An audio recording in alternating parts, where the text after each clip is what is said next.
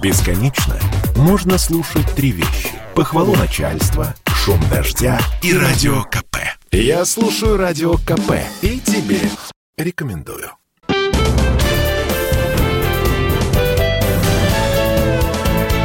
Гость в студии. А гость студии у нас Екатерина Шульман, доцент Шанинки Московской высшей школы социально-экономических наук. Екатерина, здравствуйте. Добрый день. А это голос Владимира Варсобина. Я буду вести передачу, э, тоже здоровый со всеми вами. Э, Екатерина, я вот выудил интересную, э, для меня удивительную новость, хотя сама по себе новость самая обыкновенная. Депутаты снова взялись что-то ужесточить. На этот раз наши государственные Нашли Дума... на что обращать внимание, Владимир? Ну, нет, вот я, я бы не обратил, но здесь одна есть деталька интересная.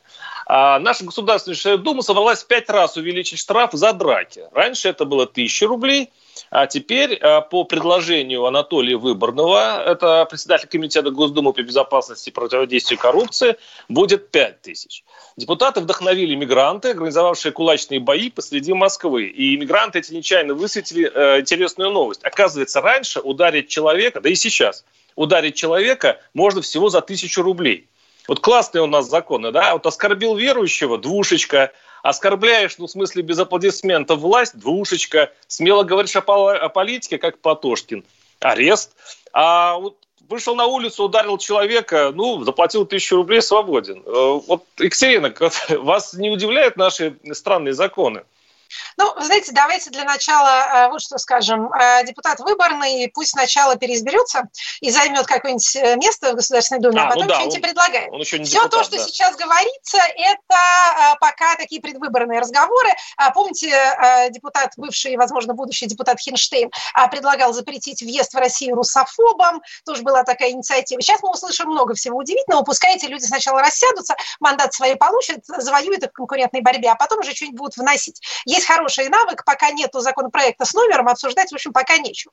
Тем не менее, само явление, на которое вы указываете, конечно, существует. Диспаритет суровости наказаний в Уголовном кодексе – вообще довольно интересное явление. С одной стороны, конечно, у каждого свое мнение насчет того, какое преступление страшнее другого и какое должно стоить, э, так сказать, какого объема страданий а, в наказании. Особенно, когда вы сталкиваетесь непосредственно с преступлением, то тут вам начинает казаться, что, например, там нарушение эксплуатации, правил эксплуатации электросамокатов должно караться смертной казнью, потому что что это затронуло непосредственно вас. А пока вас это не касается, то вам уже не кажется, что это очень серьезно.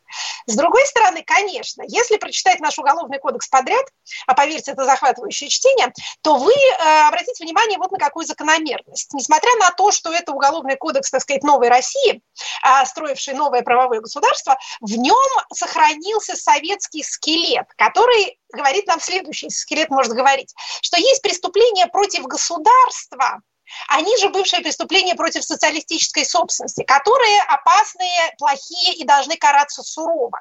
А есть социально близкие. Помните, такой термин был при советской власти? Социально близкие а, преступления или преступления, совершаемые социально близким контингентом. Ну, один пролетарий набил друг другу морду другому.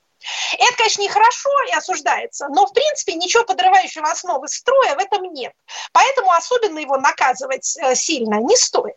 В результате у нас что происходит? У нас есть блок, так сказать, идеологических преступлений.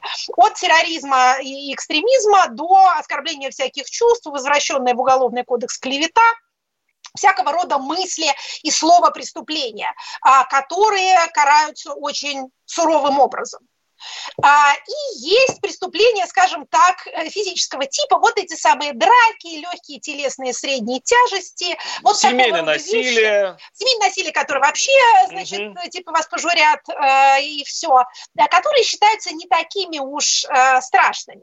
При этом надо обратить внимание, что самое распространенное статистически преступление в Российской Федерации – это кража. Вот чем занимаются больше всего, значит, э, суды. Чаще всего это вот люди там что-то крадут друг у друга и у организации, у физических лиц, и за это, собственно говоря, в суды и а, попадают. В общем, вот эти вот, так сказать, пролетарские преступления, к ним принято относиться снисходительно. Опять, что значит принято? Это записано в УК.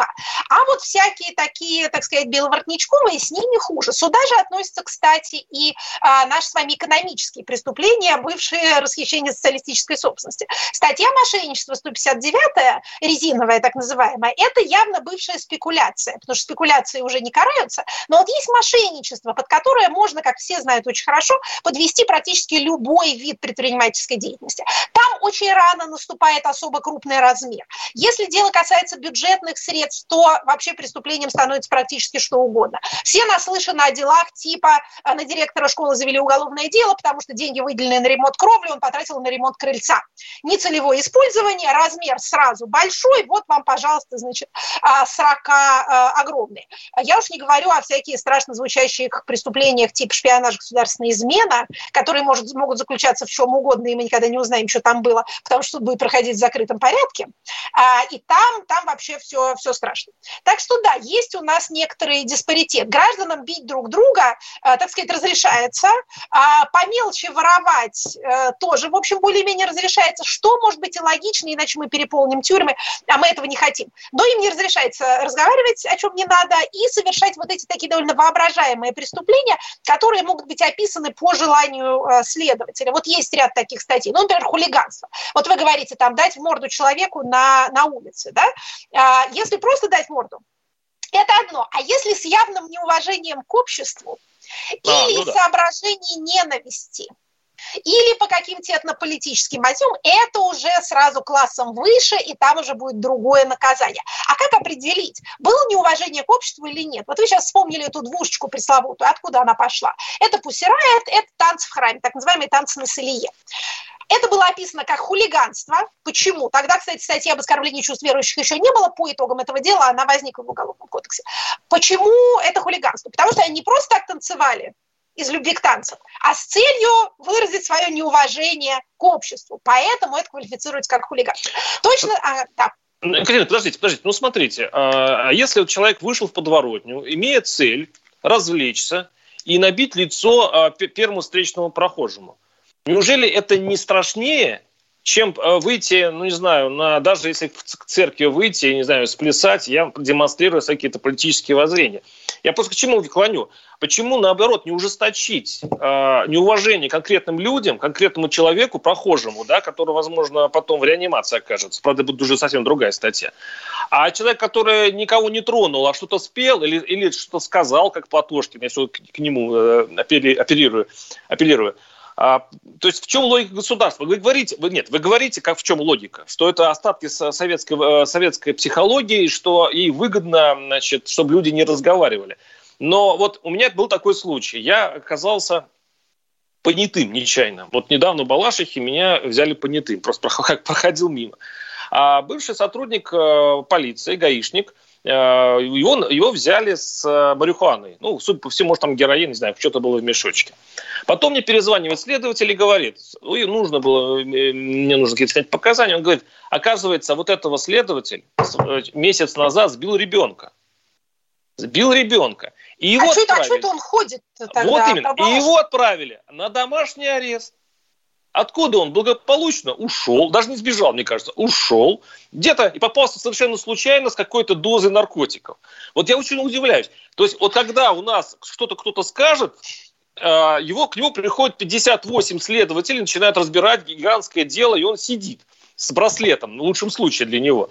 А если человек просто никому не нужен, он сбил какого-то непонятного ребенка, который никто не знает, то у нас государство, власть, которая, по большому счету, должна ну, немножко думать немножко дальше своего носа, да, смотреть дальше своего носа, оно занимает совершенно такую равнодушную позицию. Ну, смотрите, давайте я вам объясню эту логику. Э, она извращенная абсолютно и, на самом деле, социально вредная. Но вот в чем она состоит. А когда граждане, опять же, сбивают друг друга на машинах, либо друг друга колотят, то э, от этого страдает только сам поколоченный, сам сбитый, его ближайшая родня.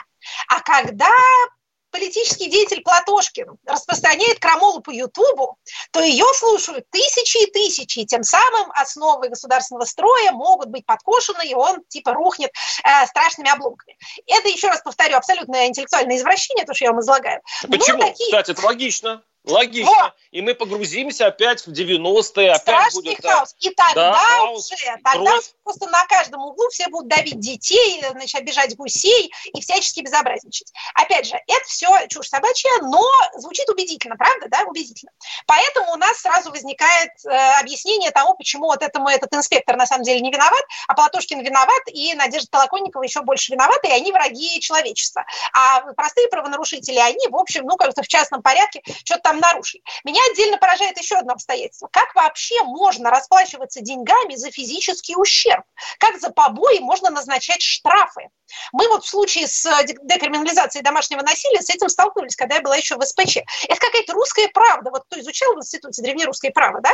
Вы, может быть, помните, вот там есть эти все прайс-листы. А палец оторвал, сколько стоит, совсем убил, значит, если княжьего Тиуна зарезал, а если девку, а если, значит, кого-то там еще, там переводчик, по-моему, этот самый дорого стоил, если его начать обижать. Платишь столько-то пострадавшему, столько-то князю э, серебра и, и иди себе дальше. По-моему, это совершеннейшая дикость. Штраф – это наказание за административное нарушение, за ошибку в налоговой декларации или за неправильную парковку, а не за побои. Как это может быть? За это, это еще называется по-другому, Екатерина. Это называется э, гуманизация нашего, э, нашей правовой системы. Мы же давно обещали разгрузить тюрьмы, и если ну, за я не знаю, за какое-то маленькое прегрешение, типа ударил человека по щеке, вот человек идет на три года в тюрьму, но он оттуда выйдет просто очеред... э, матерым уголовником. Это для Нет, на три, на три года нельзя. После двух лет наступает десоциализация, говорят нам да. криминологи.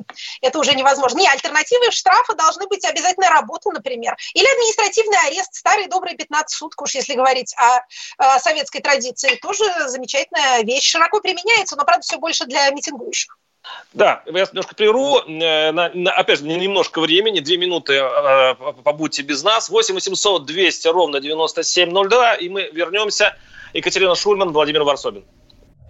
Слухами земля полнится. А на радио КП только проверенная информация. Я слушаю «Комсомольскую правду» и тебе рекомендую.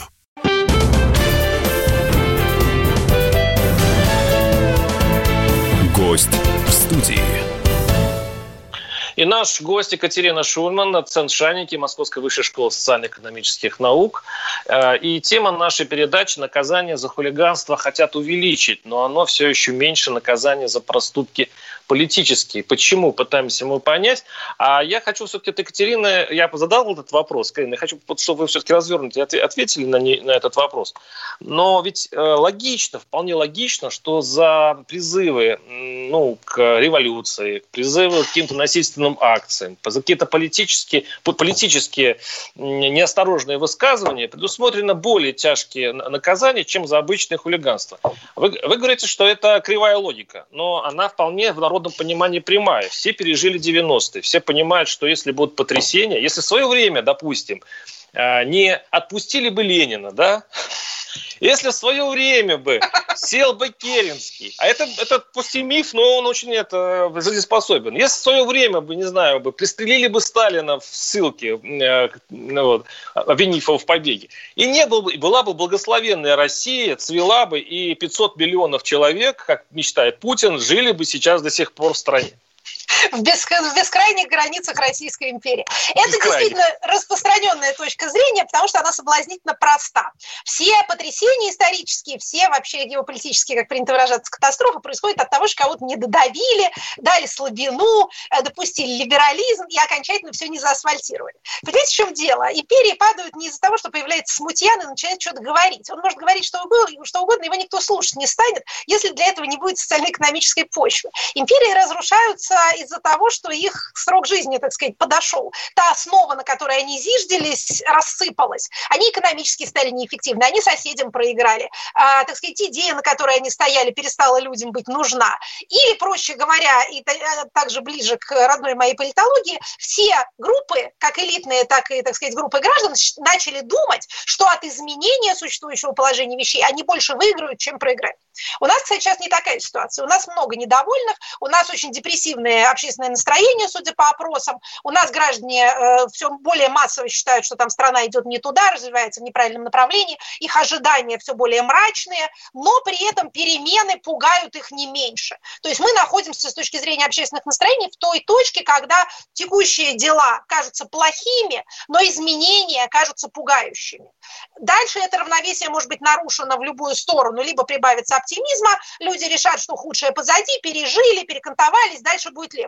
Либо они решат, что терпеть больше это нельзя, и любое изменение будет лучше, чем вот лучше ужасный конец, чем ужас без конца. Эти такого рода общественные настроения бывают э, и в ту сторону, и в другую э, склоняются. Но представление о том, что есть какие-то магические фразы, произнесением которых можно разрушить город или построить дворец, развалить империю и поменять границы страны, ну, это, конечно, извините, пожалуйста, магическое мышление. Если говорить о наказании за слова вообще, то тут в мире есть две, условно говоря, правовые школы.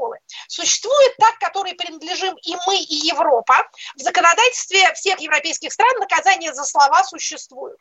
То есть это континентальная школа права, в которой государство берет на себя власть оценивать, чего можно говорить, писать, печатать, чего нельзя. И есть американская школа, в которой существует первая поправка, говорить можно все, что угодно, государство за это не карает.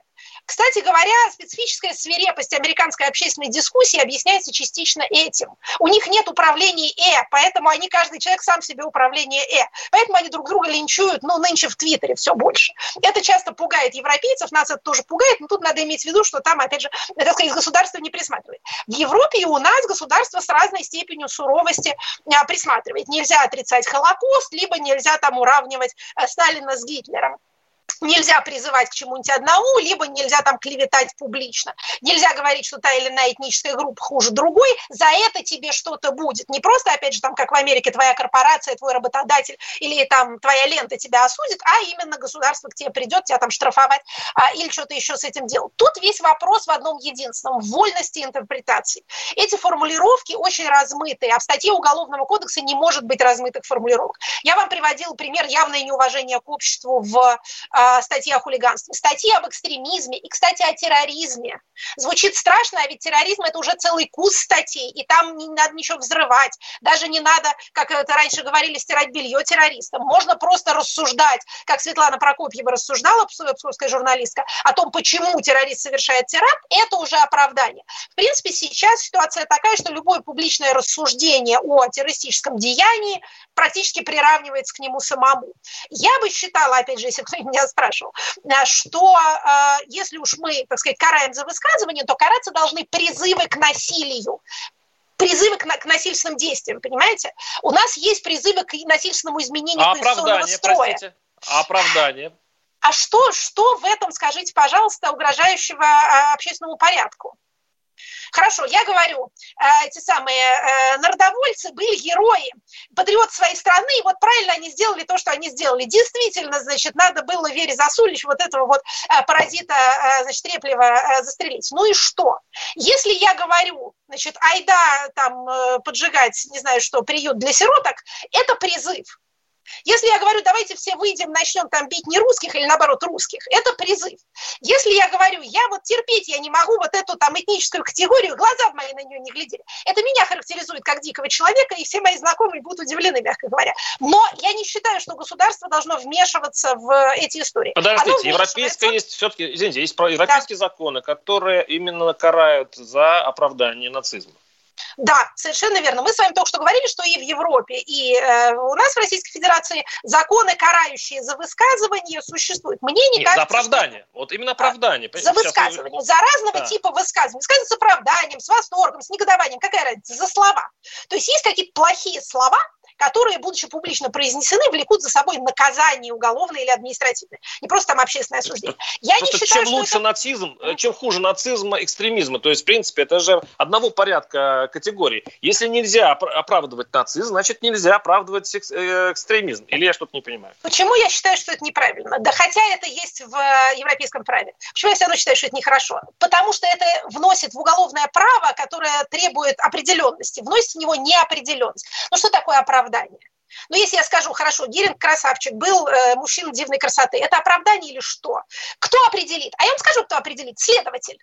Вот он будет считать, О, и его э, присущая ему экспертиза из каких-то изумительных экспертов, на которых потом их коллеги по, так сказать, научному цеху смотрят с большим изумлением. Откуда взялись эти эксперты и что они пишут. Это отдельная история, э, вот это вот институт судебной экспертизы и следственной экспертизы, страшный совершенно, на основании которого людей сажают за э, эти самые, за разговоры. Теперь у нас к истории, я так понимаю, повышенное внимание, поэтому теперь историки пойдут по этапу, и их будут экспертировать на предмет того, не, не, не сказали ли они ничего дурного об Александре Невском. Вот понимаете, почему э, этот ящик Пандоры нехорошо открывать? Начинаем мы с того, что хотим приструнить каких-то нехороших нацистов. Кто же будет защищать нацистов? Действительно, они плохие люди. А кончается, опять же, Александром Невским, и еще кончается ли, неизвестно. Нам на это скажут, что в современном обществе вообще все происходит в информационном пространстве. Физическое действие редко и дорого. Все, что мы делаем, мы делаем, так сказать, словами а, или, так сказать, буквами или голосом. Поэтому и право уголовное в том числе переползает вот в эту сферу.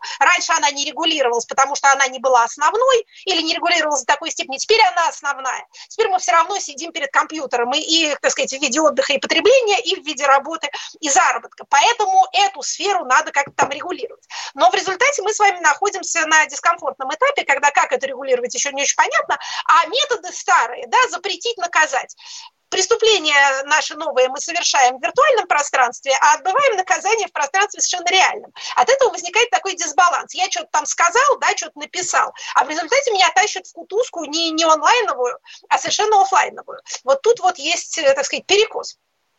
То есть лучше всего его просто заблокировать по всем э, э, интернет-вариантам, ну, может не выходил быть, в интернет. Может, может быть, в будущем сделать ему виртуальную тюрьму. наказание, да, будут те, которым мы подвергаемся нынче в Фейсбуке. У нас же, ведь видите, двойное, так сказать, почему наш период жизни такой дискомфортный, у нас двойное давление. Нас терроризируют корпорации, процитировал Пушкина в Фейсбуке, получи бан на 30 дней, да, или там в Ютубе ваш контент какой-то неоднозначный, он может кого-нибудь взволновать, да, а ведь наши аккаунты в соцсетях это не просто какое-то развлечение и клуб знакомств, они присоединены там, я не знаю, ну, начиная от того, что к платежным системам и ко всяким магазинам, где мы закупаемся, это уже и есть наша личность, лишиться ее это страшное дело. То есть нас наказывают корпорации и одновременно государство, которое оперирует, так сказать, простыми старыми, так сказать, дубинами наказаний, физических. Есть же прекрасный опыт Китая, там вообще можно э, перенять у него социальный рейтинг, там тоже нет никакой тюрьмы. Просто если ты, э, твой социальный балл, социальный рейтинг будет низок из-за твоих всяких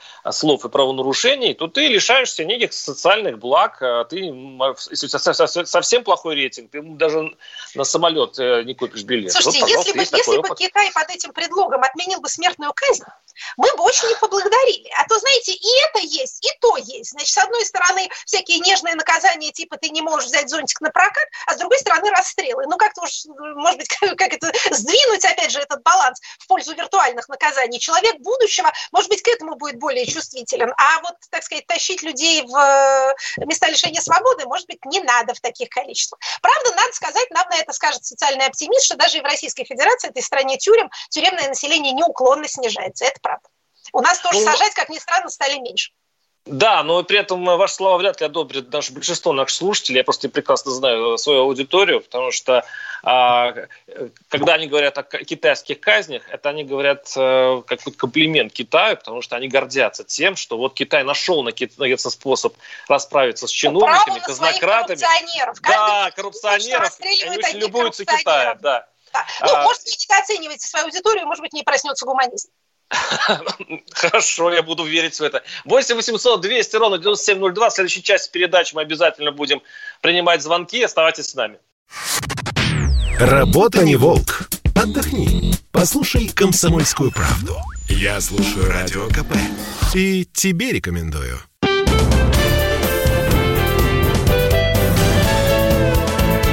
Гость в студии. Э, слушать Шульман бальзам для ушей, пишет наш слушатель из Беларуси. Вот так вот. А, Спасибо. Хоть, хоть чем-то хочется порадовать слушателей в Беларуси. А, я еще раз представлю Катерина Шульман, доцент Шанники Московской высшей школы социальных экономических наук. А, Все-таки я продолжу тему э, наших, э, нашего слушателя, нашего народа. Я вчера провел такое голосование нашей аудитории – По поводу стендап-комика. Это э, известный, теперь уже известный Идрак Мирзализаде. Да, который... слушайте, я большую часть этой истории пропустила, э, будучи в отъезде, но, вернувшись, обнаружила, что это прям какая-то большая тема. Время от времени возникают какие-то истории, на которые прям все обращают вот внимание, человек, а да, забывают пошутил. их начисто. Человек пошутил. Одна шутка, буквально 7-8 слов. Там было слово «русский матрас», измазанное, извините, дерьмом. Вот, человека навсегда запретили въезжать в страну, его депортируют, он отсидел уже 10 суток, а он, он извиняется... не гражданин России? Не, он Беларуси, еще пикапная осо... это деталь. Его, uh-huh. его выслали, хотя бы у нас вроде единое союзное государство. И я э, задал вопрос аудитории и послушал звонки. Просто у нас были и стендап-комики в эфире и прочее. Люди настроены, там 92%, что-то такое, э, настроены, в общем, как можно жестче наказать за слова. Вот именно тренд э, такой у людей, что надо за слова отвечать. Причем отвечать не просто высылкой, а предлагали разнообразные виды казни, очень даже не эстетической. Вот, Катерин, вот как, как вы это объясните? Это не только власти это насаждают. Это поддерживается внутри народа. Владимир, э, то, что вы рассказываете, называется нерепрезентативная выборка. Вам Согласен. звонят люди, э, которые имеют какую-то эмоцию достаточно сильную для того, чтобы заставить их позвонить. Наверное, это скорее отрицательная эмоция, чем положительная. Поэтому те, кто уже придумал, как бы они кого, значит, там расчленили, распяли и сварили в кипятке, им, конечно, хочется своими больными фантазиями особенно поделиться в прямом эфире. Из-за этого возникает ощущение, что вот народ, он такой. Он не такой. У нас есть опросы многолетние об отношении к смертной казни. А, а, число тех людей, которые считают, что смертную казнь в том или ином виде, там, в тех или иных ситуациях а, можно применять или необходимо вернуть, не растет, а снижается. Кстати, в отличие от Соединенных Штатов, где поддержка смертной казни, где она, кстати говоря, реально применяется, в отличие от нас, растет, а у нас она все-таки снижается. Так что гуманизация у нас вполне-вполне происходит. Но а, когда дело доходит до вот таких громких случаев, что-то возмутительное произошло, то люди говорят, да вообще вешать их всех надо, да сколько же это можно. Кстати, вообще стендап-комедия комедия для меня загадочный жанр, популярность этих людей, бурный рост этого сегмента а, заслуживает отдельного а, социологического антропологического исследования. А то ли у нас страна такая депрессивная, что так ценит шутку. До этого был КВН, такая огромная индустрия. Что там людей привлекает, мне понять сложно. Но, наверное, что-то их привлекает. То есть даже судя по там числу YouTube просмотров, эти все комики могучие довольно люди. Связано ли это с тем, что никому ничего нельзя, им вроде чего-то можно, что это отдушина такая? А, или, опять же, с тем, что солнышка никому не хватает, все мрачные, поэтому хочется хоть как-то э, посмеяться хотя бы так и э, механически. Но то, что туда было устремлено очень большое общественное внимание, конечно, позволило бы предвидеть, что какое-то, что-то там должно произойти, какой-то скандал там должен э, случиться. Почему решили, так сказать, лица, принимающие решения, так тоже демонстративно поступить? Ну, порадовать русских людей, идентифицирующих себя как таковыми, как таковых, что вот их обижать тоже нельзя. Он же сам, я так понимаю, как его фамилия?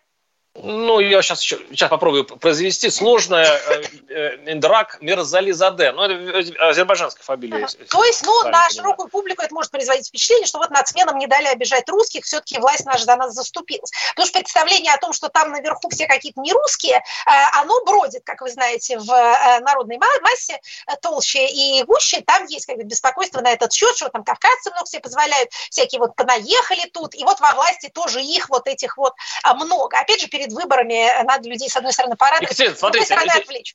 Екатерина, смотрите, вот наши слушатели вот ввязываются в драку, да, ну окей, да, я сейчас, я сейчас буду, я процитирую, наш слушатель пишет, не надо передергивать матрас с матрасом, дальше было про русских и нелестное сравнение с французами. Там что-то было с французами, я просто уж не помню Я так поняла, цитату. что там была шутка именно по национальному признаку, то есть Ну что, про... да, что там русские, а это ниже французов, что такое было. Да. а этническое. Да, ну вот, вот и э, на самом деле там была речь о э, ксенофобии в, в Москве, то, как кто сдает квартиры, русским, не русским.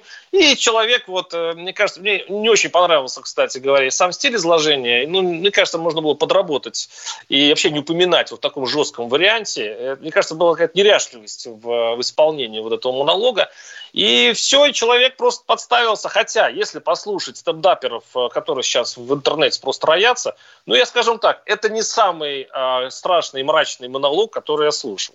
И, кстати, все затаились. Сейчас вот говорят, э, среди, стендап, э, среди вот этого цеха сейчас идет ну, паника, потому что они теперь не знают, что можно, о чем можно шутить, о чем нельзя. Они привыкли шутить обо всем. Прожарка – это вообще они взяли с Европы, там прожаривают всех. Э, и, ну, понимаете, что такое прожарка, да? Ну, это когда вызывают человека... Для меня это неведомый мир. Вот я вам расскажу. Это когда вызывают человека, любого, причем самого публичного, самого уважаемого, и оскорбляют его. Вот причем изощренно. А, причем вот с разных, а, вот, подбирают разные а, ключи. А, а он должен в этот момент что а делать? Он, он ничего не должен. Он знает этот э, сюжет. Он приходит, и ну, он смеется со всеми. Ну, он, вот, вот у него самоирония развита такая. Конечно, не все на это решаются. Но, опять-таки, это не мы придумали. Это, это такой вот европейский тренд, который... Э, причем э, собирают миллионы. Вот у нас в, в российском ютубе, ну, в российских социальных сетях. Это все очень действительно развито.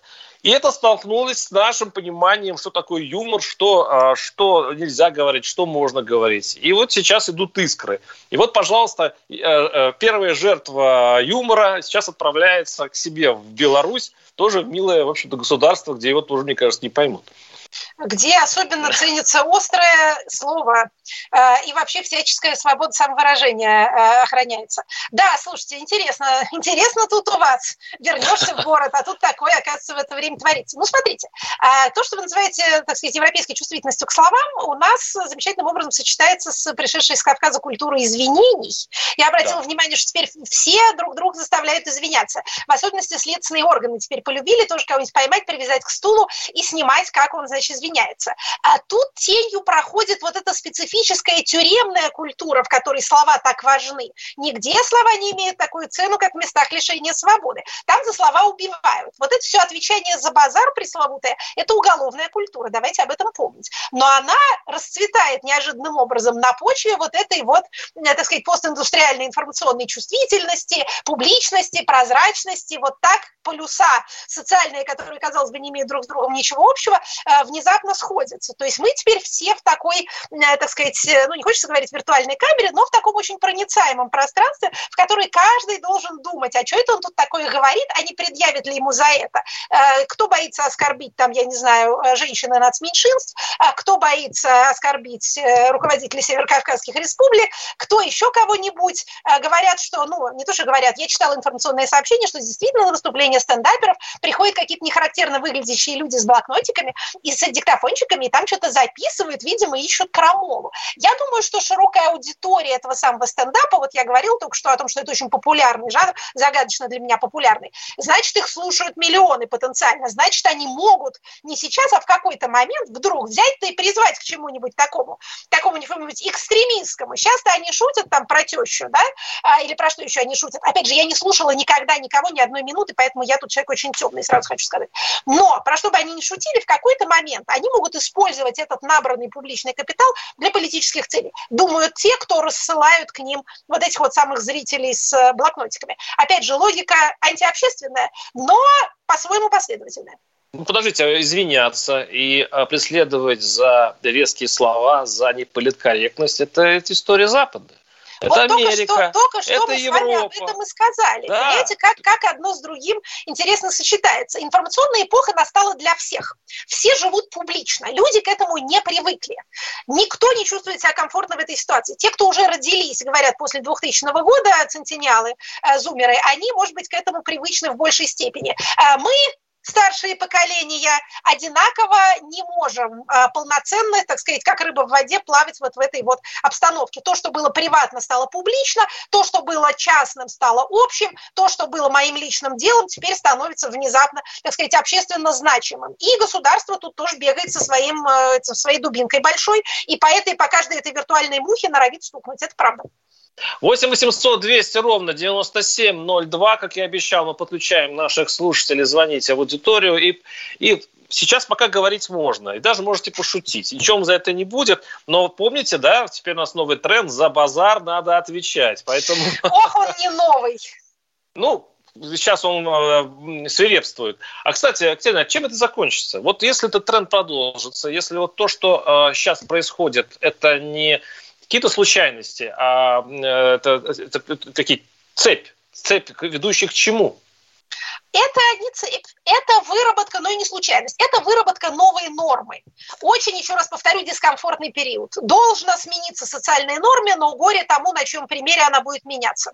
Горе тем, кто попадает в этот период. Правил еще нет, но общество пытается их выработать. Ни государство не знают, как регулировать эту новую информационную, так сказать, этот океан информации, ни само общество не знает, что теперь можно, что нельзя, что было вчера можно, завтра стало нельзя. Норма это родится, но мы присутствуем при вот этих малоприятных судорогах ее рождения. А, наш, наш слушатель пишет, «Э, Владимир, вот тема меня тревожит про комиков. Живу, живу в Донецке, вечером включаю телевизор, Зеленский в комедиях, э, секс в большом городе, не говоря уже о бесконечных сватах. Везде Зеленский. У нас как бы войнушка не началась, а в 41-м Гитлеров не показывали. Э, это, может, не совсем в тему, но вот тоже шутки. Показывают президента страны, враждебного государства в комедиях. Ну, это тоже символ нашего времени. Переключите на другой канал, там вам покажут что-нибудь другое. А что, он в «Сексе в большом городе» тоже снимается?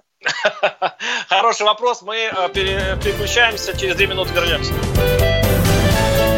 Гость в студии. Я слушаю Радио КП, потому что здесь Сергей Мартан, Дмитрий Гоблин-Пучков, Тина Канделаки, Владимир Жириновский и другие топовые ведущие. Я слушаю Радио КП и тебе рекомендую.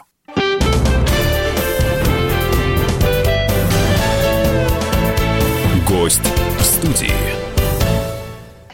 На, наш гость Екатерина Шульман, доцент Шаники Московской высшей школы социально-экономических наук. Принимаю звонки, как и обещал. 8 800 200 ровно 9702. Олег из Подольска. Олег, слушаем вас. Здравствуйте.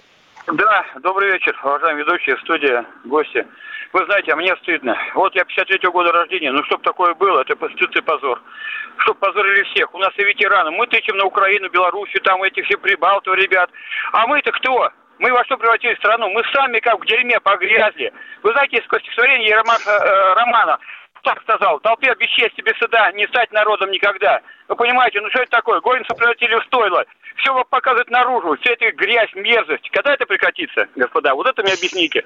Унижают всех пенсионеров, эти на этих. Это идет злоба и травля общества. Понимаете, в чем дело? Мы не будем никогда вместе, когда нас всех стравливают и стравливают на любой почве. Там а, эти всякие против автостопа, По- там эти все какие-то там... Понятно. Попробуем ответить на этот вопрос, Екатерина, если вы его поняли. А, видна озабоченность слушателя той информации, которую он потребляет. Я должна слушателю сказать следующее. А, с расширением, так сказать, объема доступной информации действительно возникает ощущение, что больше грязи и агрессии. А, раньше было два канала телевизионных, да, и еще один третий, который уроки показывал в дневное время, канал «Культура. Э, будущий». И там показывали всякую мирную жизнь, а безобразие были только в передаче «Международная панорама» и далеко за пределами Советского Союза. Потом канал стал все больше, информация, которая привлекает внимание, это отрицательная информация. Знаете пословицу «отсутствие новостей – хорошая новость», да? Так вот, хорошая новость – это не новость. Новость – это плохая новость. А, ничего, ничего дурного не произошло, про это вам не расскажут. Да? Э, самолет сел благополучно в аэропорту – это не новость. Самолет разбился, не дай бог, это новость. Поэтому возникает ощущение, что мир погряз во зле. Особенно, если вы еще и э, выходите в интернет. 53-го года рождения – это молодой еще э, человек, поэтому наверняка в, и в социальных сетях, и вообще в интернет-пространстве вы присутствуете. Какой здесь выход? На гражданина информационного общества ложится большая ответственность. И раньше ему давали информацию, так сказать, от государства, теперь он сам ее себе выбирает. Поэтому вы должны фильтровать, как тут выражаются, базар. Не смотрите всякий мусор, он поселится у вас в голове и будет вам внушать тревожность и депрессию. Вы заболеете и преждевременно состаритесь. Этого совершенно не надо. Выберите те источники, которым вы доверяете и которые вас не, не, не вредят вашему здоровью. Если после просмотра чего-то вы чувствуете себя хуже, не надо это смотреть и слушать. Найдите то, что вас, так сказать, устраивает. С одной стороны, нельзя отлучаться от мира и жить в подвале, с другой стороны, все подряд подряд будете смотреть, действительно рехнетесь. То есть у человека просто передозировка. Передозировка а, информации. Неразборчивость да. в потреблении информации чувствуется. Да, будем осторожны. 8 800 200 ровно 9702 наш, э, наши телефоны. Рамазан из Москвы. Рамазан, слушаем вас. Здравствуйте. Алло, добрый вечер. Я коротенько и опять в тему. Я вчера Владимиру Варсобину говорил, говорю сегодня, что я против шуток, которые ниже пояса. Это мое глубокое убеждение, и я на этом настаиваю. Причем я настаиваю на том, чтобы э, купировались шутки то есть обманщики, да, в том числе от политиков, как это прекрасно делает Владимир Варсобин, беседуя с Владимиром Жириновским. Я как парень, выросший, ну, на юморе, я бы сказал, благородном юморе, э, даже благородно-научном юморе, который нес в массы Михаил Николаевич Задорнов, да, считаю, вот этот юмор, он приемлем, он человеческий. Все остальное надо купировать и решительно истреблять. Вот этих особенно стендаперов, старперов там и так далее и тому подобное. Вот такое мое мнение. Кто, мерит, а, кто всех, осудит, всех, кто? Всех истребить, оставить, оставить одного Задорнова, который, по счастью, умер, поэтому нового уже ничего не э, пошутит. А, что ж тут скажешь-то хорошего? Смотрите, э, дорогие слушатели, есть большая разница между тем, что вы что-то не одобряете одобряете, вам что-то не нравится, вы сами так не поступаете. Вы в своем присутствии не позволяете так себя вести. И тем, что надо запретить. Когда люди говорят запретить, они обычно представляют, что вот сейчас скажут слово запретить, и неприятное для них явление само по себе исчезнет. Запретить это значит внести изменения в статью Уголовного кодекса либо Кодекса об административных правонарушениях, запустить таким образом правоохранительную машину. Вы уверены, что вы именно этого хотите? Вы представляете себе, как она работает? Вы представляете себе, на кого она может внезапно обрушиться? Вы уверены, что она будет эффективной? Есть большое количество явлений нам неприятных и дискомфортных для нас, которые, тем не менее, не являются предметом регулирования уголовного или административного права. Жизнь многообразна, ее всю не опишешь в терминах запретов и разрешение. Нравится вам Задорнов? Поставьте вы его э, себе на трансляцию в Ютубе и слушайте его круглые сутки. Не нравится вам стендаперы? Не включайте их. Вот мне они тоже, например, не то, что не нравятся, а как бы ни к чему они мне не нужны, я ни одного и не слышала. Поэтому они меня и не раздражают. Люди, с одной стороны, потребляют информационный продукт, с другой стороны, раздражаются от него и страдают. Помните, вы сами автор своей информационной ленты. Вы сами своими руками создаете свою информационную ленту. возражу, возражу. Смотрите, но есть еще дети, подростки. Все-таки вот э, можно же рассуждать как э, просто единица, как ты можешь не смотреть, можешь не смотреть. Но за тобой дети, они, они будут смотреть эту гадость. Вот я сейчас стою на а вот позицию нашего звонившего. Следите за своими детьми. Это они без вашего присмотра? Ну, а, ну, как ну, 14-15 лет. Ну что ж, я в кандалы, что ли, или закрою интернет? 14 ну, 14-15 годам вы должны были уже воспитать в них вкус и разборчивость. А если не воспитали, то, извините, не получилось. Значит, под предлогом защиты детей совершается половина и ограничений свободы, и вообще всякого рода гадости на белом свете. Кому детей надо кормить, поэтому он ворует в три горла, кому детей надо защищать, поэтому он хочет э, запретить электричество, чтобы там детки не увидали что-нибудь нехорошее. На это Пушкин еще жаловался, что вечно любое произведение э, оценивают в том смысле, можно ли его прочитать 16-летней барышне. Публика, говорил он, не 14-летний мальчик и не 15-летняя девушка. Она может прочесть и то, и все, как там и басню Доброго Лафонтена, и какие-то другие вещи. А он, между прочим, говорил по итогам только что завершившегося 18 столетия, который настолько был непристоен, насколько мы сейчас даже себе представить не можем. Все забылось, сказать, что все там только в париках ходили. Ничего подобного. Тогдашняя литература была довольно жуткая. А, так что проблема эта стара как мир и никогда полностью разрешена не будет. Всегда будут люди стареть и считать, что раньше было э, все веселее, чище и возвышеннее, а сейчас одно пошло какое-то безобразие. Важно не привлекать каждую минуту к этому государство. Государство, как говорил в молодости Анатолий Борисович Шубайс, тупой предмет. Государство тупой предмет. Оно действует по площадям. Понимаете, оно не точечное, оно ковровое. Поэтому остерегайтесь его звать на каждую муху, которая вам неприятно жужжит мимо вашего уха. Оно вдарит, но оно заденет и вас тоже. 8 800 200 ровно 9702. Наши, наши студийные телефоны. Михаил из Воронежа. Михаил, слушаем вас. Здравствуйте. Здравствуйте. Вот вы говорили, я обращаюсь к гости в студии, вы говорили о свободе слова в США и первой поправке, о том, что там всегда можно обо всем говорить. Почему что тогда уволили телеведущую учителя в школе, которые говорили об опасности операции по смене пола, и о том, что нельзя уничтожать книги о рабстве и войне севера и юга. Так что вы вот абсолютно лжете и являетесь тем самым мусором, который нужно фильтровать. Давайте еще раз повторим э, простую мысль о разнице между э, прецедентной и континентальной школой права. Первая поправка э, Конституции США защищает свободу слова от наличия государственного регулирования. Поэтому эти функции регулирования берут на себя корпорации, медиа, общественное мнение.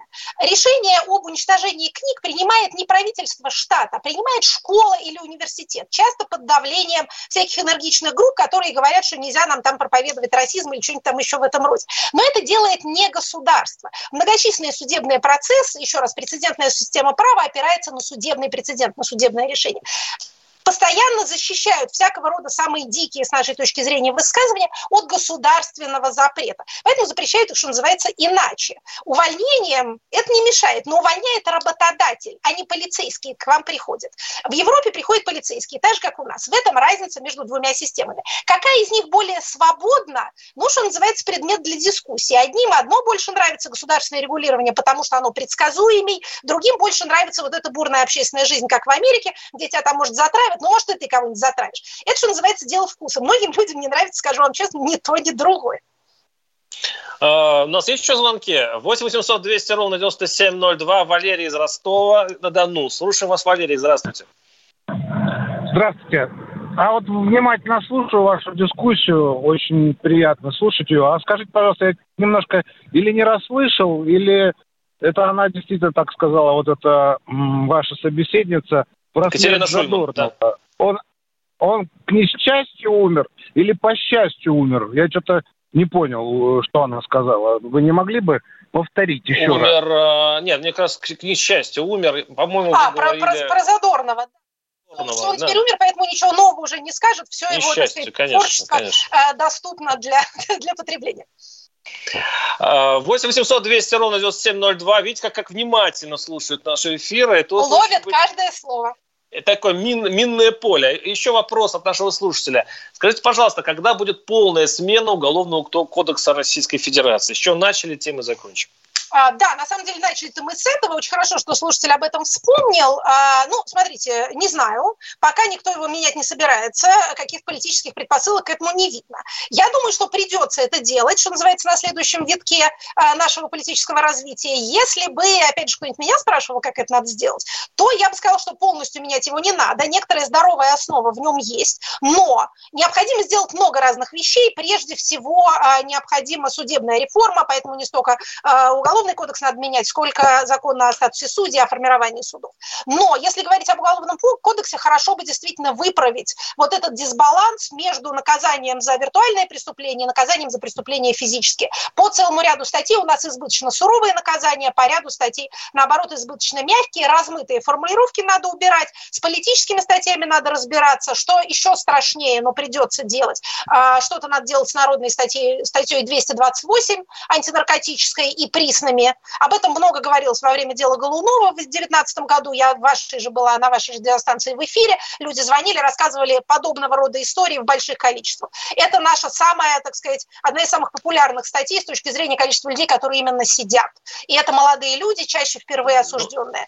Ну, это ну, большая, надеюсь, большая сложная тема. Да, я надеюсь, что следующий созыв Госдумы не будет, не будет заниматься ерундой, а сделает именно это. С нами была Екатерина Шульман, Надежда Шанники, Владимир Варсобин. Спасибо вам, до свидания. Гость.